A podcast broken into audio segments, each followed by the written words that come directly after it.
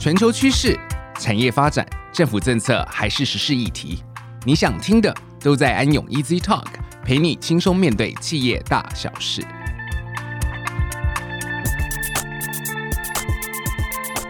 啊，各位听众，大家好，那欢迎来到安永 Easy Talk。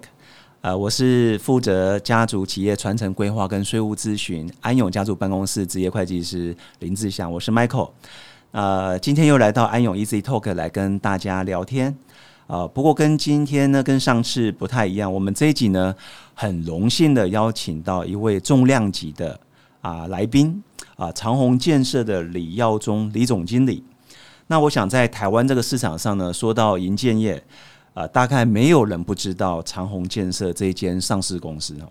那长虹呢，是李文照董事长呢，在一九七五年创立的。其实这个年份呢，一九七五年，其实我是非常有感觉的哈，因为我本人是一九七四年出生哦，所以如果这个换算一下的话，这个长虹大概有四十五年左右的历史哦，是一个非常优质老牌的上市公司。好。那在后来呢，二零零八年的时候呢，由这个我们今天的这个来宾啊，啊李耀宗总经理从董事长的手中接下总经理的这个职位，所以呢，今天真的非常的荣幸啊，啊可以邀请到李总来到我们这边呢，来跟大家聊聊呢他的一个企业经营跟传承好的一些想法。那我们欢迎李总，谢谢 Michael，大家好，我是长虹建设的总经理李耀忠。好，那个我想呃，李总，呃，我想一开始的话，想要请你的来跟大家呢简单介绍一下这个长虹建设，让呃听众们对长虹建设能够有多一点的了解。是的，长虹建设呃，就像刚才 Michael 说，是成立于一九七五年，那也就是由我父亲这个李文照董事长所创办。那不过一开始其实他是先成立红林营造，那两年后才成立长虹建设。那红林营造是长虹建设百分之百持有的子公司哦。那它鸿林营造以前也承揽过许多公共工程，就像台北市忠孝东路松仁路交叉口的这个台北市消防局大楼，还有直潭净水厂、哦景美抽水站，还有三重医院等等。那长鸿建设则是于二零零二年先上柜，然后二零零四年再正式上市。啊，那一直到现在成为资本额三十亿，然后年营业额超过百亿的一个大型建设公司。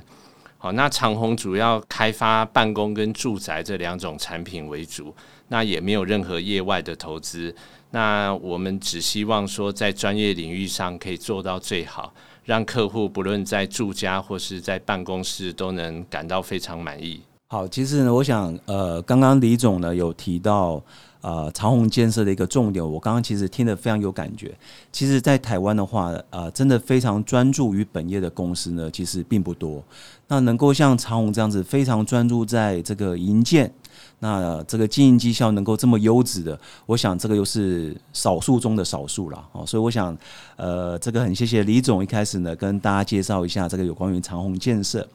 那其实我也非常好奇啊，因为就我的了解，其实呃，李总呢是我们这个上市贵公司啊，实务中呢少数少数中的 CEO 学霸哦。因为就我的了解呢，这个李总本身是台湾大学这个土木工程学系毕业，毕业之后呢啊，又到这个美国去深造啊，并且是这个美国啊这个伯克莱大学还有普渡大学这个硕士跟博士的这个学位啊。那你一直都在营建这方面呢，相关的这个学历的这个背景，所以不免让我觉得这个很好奇啊，就是说，是不是董事长一开始就希望李总你从这方面呢去专业，因为跟你们这个长虹建设本身是有关系的。从一开始学生时代，董事长就希望你未来能够接班吗？是这样子吗？呃，其实我当初在考大学的时候，我成绩是可以考到比台大土木系更好的台大造船系。哇！那但是我父亲认为，因为他自己从事营营建业哈，那未来他觉得说，不论我是否会继承衣钵，那反正他觉得都可以在工作上给予我比较大的帮助。那所以我后来就就选择台大土木系。哦，那我自己其实当初是没有想到这个会不会继承衣钵这件事情，然后那我只是。希望说，赶快完成我的学业，然后回来台湾工作这样子。那我我在伯克莱有念了两个硕士，一个是结构硕士，另外一个是营建管理硕士。那后来会从结构再转到营建管理，是因为后来觉得家里自己在做这个营建业，那应该管理会比较用得上。那所以后来博士也是继续这个营建管理方面的研究。那反而那时候是觉得说，反反而是有个疑惑，就是说，诶，想要念到博士再回来从事营建业，不知道是不是适合啦？因为感觉上好像从事营建业的人学历 没有念到念到像像这这样子。那后来反正是想说先念完再讲，那所以就一鼓作气把博士念完这样。了解这个呃，谢谢李总分享。说实在，我在这个实务上其实呃。碰过这么多的客户啊，真的总经理或者是董事长学历到这么高，真的我应该是没有碰过。这个李总可能真的是第一个人哈。所以呢，这个呃，我突然想起来，我有一件事情私底下想要跟李总请托一下，因为我有两个小孩子。哦，一个是高一，一个是小四。如果有机会，改天带去李总那边，帮我们指导一下，怎么样才能够考上台大？哦、没有没有，不不不，这个不不敢当，不敢当。不过当然有机会，我一定可以跟他们这个好好的聊一聊。好那，这边我先谢谢李总。那接下来其实我也蛮好奇的，就是说，像你从董事长的这个手上呢，接下来这个总经理的这个职位啊。那我想之前呃，这个董事长也曾经在这个报道上有提到，就是呃，长虹两代之间呢，亲子是业界最佳的一个典范，哦，没有什么这个接班代沟的一个问题。这个我想问一下，这是都市传说，真的是如此吗？还是说其实呢，还是有一些问题哦？那我想今天董事长并不在我们这边哈，那我想请这个李总来跟我们分享一下，你跟董事长平常的互动关系上是怎么样？好，那我知道说，其实李总还有一个弟弟，好，那其实在这个营建部分的话，每一个专案其实都有它的复杂度。那我想，可能这个董事长跟总经理啊，甚至跟弟弟都会有一些建筑规划不同的想法。当你们有不同的 idea 的时候，怎么样来达成共识？呃，我我跟我弟弟哈，算是从小就跟父母亲，我们就在一起打羽毛球、唱歌。然后，因为以前最早我父亲在创办长虹建设、红林营造的时候，他公司其实在地下室。好，那时候我们是在金门街的时候，那所以他常常请客就直接在我们楼上的家里面。好，那等于我跟我弟弟啊，或我妹妹也会参加。那周末的时候，就我父亲他也会找我们去工地，哦，会会去在一起参观，然后。刚才讲参加应酬啊、爬山等等各种活动，我们都会参与，那算是相处的非常密切。那我跟我弟弟个性也算是乖了哈，就基本上都听父母的话，那所以不太会出现两边争执不下的情况。那我跟我弟弟中间还有个妹妹，那她现在是担任这个长虹教育基金会的执行长。好，那我弟弟现在是在公司担任副总经理。那到现在就是在公司，每天中午的时候，我母亲哦，她还是会把前一天晚上吃吃不完的这些剩菜啊，然后中午再加热，我们再在一起吃。好，那所以我们一家包括我父母跟弟弟妹妹，总共五个人，我们几乎是每一天中午都在在一起吃饭。那也就是会顺便聊一聊现在的时事啊，发生的新闻啊，还有这些公司的问题等等。那另外还有就是说，现在一样，每个星期天哈，我我都会去圆山后山，跟我爸妈跟弟弟在一起打羽毛球。哦，那从小到现在都差不多是是是这个样子了。那我我们父子三个人哈，如果说对建筑设计跟规划有不同意见的时候哈，最后当然决定还是我父亲了哈，因为我们也还是会尊重他的意见。那不过他也会征询其他这个高阶主管的意见，那最后呢，大部分还是以多数人赞成的意见为主了。那因为我父亲个人很重视这个民民主价值，那开会的时候大家都可以很自由的表达自己的意见。那我觉得这个也是我们公司进步的一个原原动力了哈，因为大家都可以很勇敢的表达意见，那我们才能够迅速改正我们的缺点啊，并且跟上别人的脚步啊，或甚至透过这个不断的一直讨论，就可以讨论出比别人更好、更新的做法。哦，我我想这个李总刚刚这个分享，我觉得真的是蛮。蛮精辟，而且非常重要。我想，呃，这个沟通，不管是在家族之间，或者是在这个公司内部，其实沟通都是非常重要。所以这样听起来，其实，在长虹的家族里面，跟公司经营里面，其实都是非常重视不同的声音。哦，那最最后，其实都可以讨论出啊一个最大公约数，大家都可以认同这样的一个决定，然后全力呢往这个方向呢，大家一起去努力。其实呢，我这边也想要跟各位听众呢，这个小小的爆料一下哈。其实我第一次呢到这个长虹建设啊去拜访这个董事长跟这个啊李总的时候，呃，其实我那次经验呢非常非常的深刻哈。因为呢，呃，我们到了这个长虹的办公室呢，我们就说，哎，我们今天跟这个李总经理有约。呃，其实呢是一位这个女士啊带我们进入到这个办公室。那他引领到我们办公室之后呢，我们就跟同仁坐下来。那接下来呢，这位呃长虹的这位这个工作人员女士呢，她又帮我们递上这个茶水。好，那最后呢，其实在这个董事长跟总经理出现之前呢，啊，这位这位女士呢，气质非常的优雅，但是她就突然告诉我说：“我是那个耀宗的妈妈。”哈，呃，我我这个会计师差点没有从这个椅子摔下去。这个情况真的非常非常少见哈，但是从这边可以看出来，呃，其实他们家族是非常非常和谐，而且是向心力、凝聚力都非常非常强哈。所以这个我讲的是真实的一个故事啊哈。其实我没有这个事先征询过这个李总的同意了哈。如果李总觉得这一段不太妥适的话，待会我们可以把它剪掉。不会不会，没没没没有关系，没有关系。那我这边呢，啊，接下来也想要跟李总这边啊再请教一下，就是说，其实你接班之后呢，到现在其实也蛮长一段时间了，然后，那我想这个在你的经手了这么多建案里面，有哪个建案你的印象最深刻？那可以跟我们分享一下吗？呃、可以可以，我我其实印象深刻，呃，在红林营造的时候有一个，在长虹建设的时候也有一个。那因为我一开始其实是先进到红林营造厂，好，那因为我们公司是呃等于专案负责人制，那每一个高阶主管他都会负责一个到两个他自己的案子，就是他都从头管到尾，所以我一开始进红林营造的时候是负责一个长安国小活动中心跟教室的新建公共工程。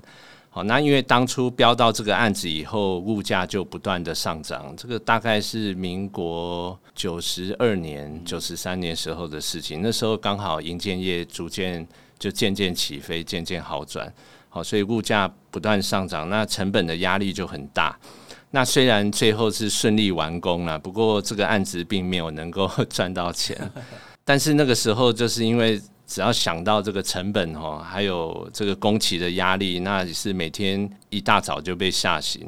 就是没办法好好的睡觉。那那时候就是想到这个郭台铭董事长以前讲的，就是说，哎，如果你真的担心一件事的话。好，你可能第一天尿尿可能就会比较是浅黄，第二天就变深黄。哦，那大概是那样的感觉啦，就是几乎你没有办法可以好好的睡觉。那这个是在红林的一个案子。那后来我回到长虹建设之后，那比较深刻的案子就是我负责的在士林官邸哈，中山北路士林官邸对面有个长虹红顶。那这个案子是地下室五层楼，地上是十九层楼。那是 SRC 造，就是所谓的钢筋钢骨混凝土造。好，那它是两年半就完工了。那这个案子是由我们红林营造跟日本的中路营造联合承揽。好，那那个时候就是说，因为我也是这个案子的专案负责人，所以我对这个建案的每一个细节都会跟这个建筑师啊。哦，我们这个建筑师是黄永红，哈，他是一个蛮有名的大师，就是跟这个建筑师跟设计师都有很详细的讨论。那甚至连这个艺术品啊、摆饰哈，都是自己亲自去挑选的。那这个案子当时也算是一个士林地区的地标，那也很顺利的销售完毕，那成本也控制得还不错，这样。那我我想刚刚这个呃，从李总的分享里面就可以听出来，就是呃，其实每一个建案呢，都要花非常多的这个心思啊，在这个细节上面哦。那我想，其实很多人一辈子呢，可能。只有一次机会啊，买一间房子哦，所以我想这个银建业其实它也是一个良心事业。那我想这个长虹在这里面应该是一个业界非常棒的一个代表。那我这边想跟这个李总啊请教一下，就是说，那在你担任这个总经理的这一段时间里面的话，我想呃，现在每个行业呢，或者是接班人都会非常强调，就是他能不能够带领的这家公司有转型升级这样的一个作为啊。那所以你在担任总经理的期间，有没有协助长虹呢？经历过哪些转型升级或者是创新？我想这个也想听听李总你的一个经验。好，呃，好好的，就是呃，长虹的重要决策其实都是我父亲跟大家详细讨论之后而做成的决定。那我自己其实比较能做的就是一些工作流程上的改变跟调整啊。那我记得当初一开始进来公司的时候，连咖啡机都没有，好，所以就赶快去 租了一台。然后另外影印机也是很旧款的，那后来就赶快换成一个速度快而且可以做这个彩色影印的。好，那最近几年我觉得我做了一个。对公司一个比较大的改变，就是说引进了这个 EIP 系统，哈，EIP 英文就是 Enterprise Information Portal，就是说这个叫公司资讯入口网站，就是说让公司的这个文件资讯都能够在网络签合，而且在网络上传递，那节省许多不必要的时间浪费。因为以前我们工地的这些请采购单哦，它都必须写在纸本上。然后再由工地的人送回来公司，那到底签到了哪一个主管或同仁，其实他们也也搞不清楚。哦，那现在只要把文件就是上传到公司云端系统，直接在网络上签核，他工地的人也不用再跑一趟把文件送回公司。那同时他在电脑上一看，也很容易知道这个签到了谁的手上。哦，所以这节省了非常多的时间，而且每一个人也都知道别人签了什么样的意见。我我想这个呃，数位化其实也是蛮重要的哈，一个转型升级的一个过程。其实我之前也曾经听过一个老板讲，就是说啊，呃，这个转型升级创新啊，不一定要做得很大哦，其实可以像这个李总刚刚所讲，先从小地方开始哦。李总刚刚提到，就是说啊，这个公司没有咖啡机，赶快来一台啊，这个印表机、影印机呢，速度太慢，赶快来换新的。那我之前碰过一个老板说呢，他的这个创新啊，转型升级开始是先帮公司所有员工换这个免治马桶开始。好，那其实这个员工都很有感觉，所以我想刚刚这个李总也提到，这个转型升级其实可以先从小地方开始。好，当你取得大多数的人认同，甚至有些个案里面呢，你要取得爸爸认同也不容易，甚至还有老陈。哦，所以一开始也许不用做到这么大。可以先从小地方开始，我想这是蛮棒的一个分享。那再来的话，就是说，我想李总最近应该，尤其你们是这个啊银建业的这个龙头啊，呃，台湾最近呢，呃，政府呢跟很多的学者也都提到，就是说台湾现在最近房市啊非常的热。那我想这一点呢，应该跟很多的原因有关系啊，包含这个啊中美贸易战啊，COVID-19 啊，很多的这个技术人才资金呐，包含我们这个境外资金回台专法，通通都回到台湾来哈。那我想这个是过去二十年台湾从来没有见过的龙景哈。以前我们台湾都是技术人才资金外流，哦，那现在其实真的是啊处在一个非常非常不一样的一个转折点。所以，我们真的也看到，哎、这个跟台湾的房市现在变得很夯，不知道有没有什么一个关联性哈？那不管怎么样呢，政府现在已经开始有一些压力啊，所以他也出手呢，想要去遏制这个房市啊继续的这个升温。所以，我们最近呢也注意到，这个行政院想要针对这个房地合一税。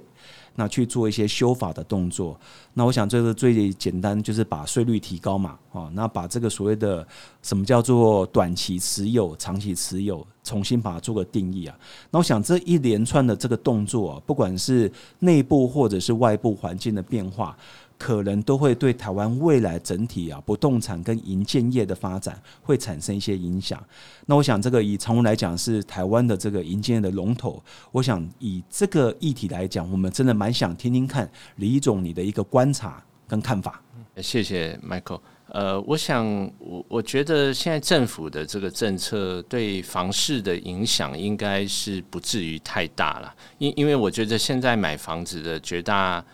部分还是以自住客为主，那投资客的比例并不是太高哦。那以我们公司的客户来讲，几乎都是想要换房子的人，或是想要买给自己的小孩哦。那现在虽然感觉房市比较热，但是也可以发现说，它并不是像以前在房地合一合一税推出呃房地合一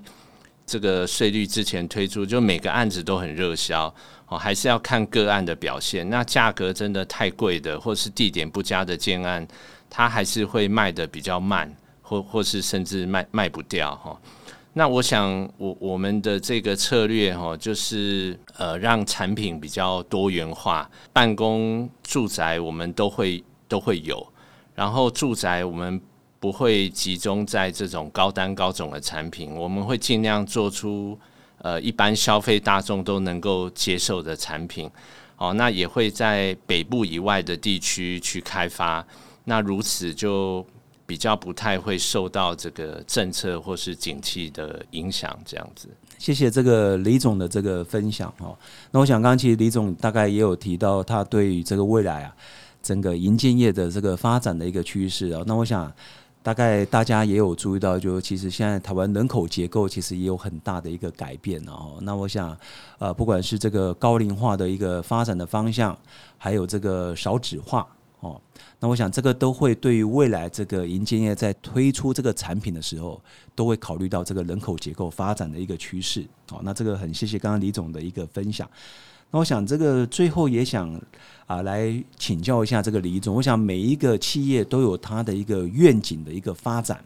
那我想这个李总现在身为这个长虹建设的这个总经理啊，那我想如果问你一个一个问题，就是说，诶，未来这个长虹三十年或五十年的这个愿景会是怎么样？我们想想听一下这个李总你的一个看法。呃，我我想长虹未来的开发哈，希望是以大规模开发跟造镇的计划为主。那坪数太小的基地，我们就比较不不不考虑哈。那也就是说，我们希望大概基地都是一千五平、一千五百或甚至两千平以上。那高单价及中低价位的产品，我们都会进行，不过是当然后者的比例会高一些了哈。那都跟的案子，我们就。则要看它的这个规模及它是否成熟，我们再决定是不是要要进行。好，那在设计方面的话，我们有机会也希望可以跟这个国外的建筑师合作。那例如我们现在最近哦，在潭美街完成完成一栋这个三十层楼的叫长虹云端科技大楼。哦，那它是由日本这个丹下建筑师设计的，外观非常醒目。如果你从北一高由南往北，或者是从环东大道，大概都可以看到一栋这有点像钻石型的造型。啊，另外在北安路哈，我们红林营造也也完成了一栋这个由意大利建筑师跟室内设计师呃设计的一个叫长野米兰的案子。那它也非常吸引大家的目光哈，得到很多的好好评。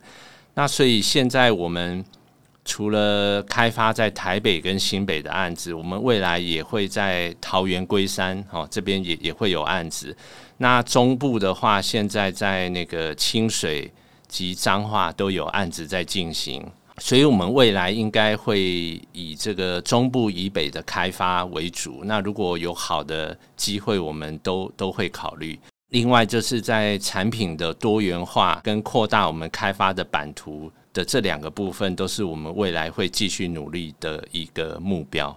好，这个谢谢李总哦，因为我最近我太太也在跟我提到，就是说老公，我们是不是应该考虑换一下比较好的这个房子哈？那我想今天刚好这个李总在这边，改天我要跟李总预约一下哦，看能不能去看一下这个长虹建设啊，这个最近要推出来这些建案，听起来就让人家非常的兴奋。哦，这个脑袋就有一些憧憬哦，跟一些想法。那我想这个呃时间呢过得非常的快啊，那我想我们今天真的非常的有这个荣幸啊，邀请到这个啊长虹建设的这个李总经理的来到我们这个现场。那其实李总今天也跟我们分享到非常多他个人宝贵的一些经验，那包含对于未来这个银建业整个发展的一个方向，还有长虹建设未来的一个愿景啊。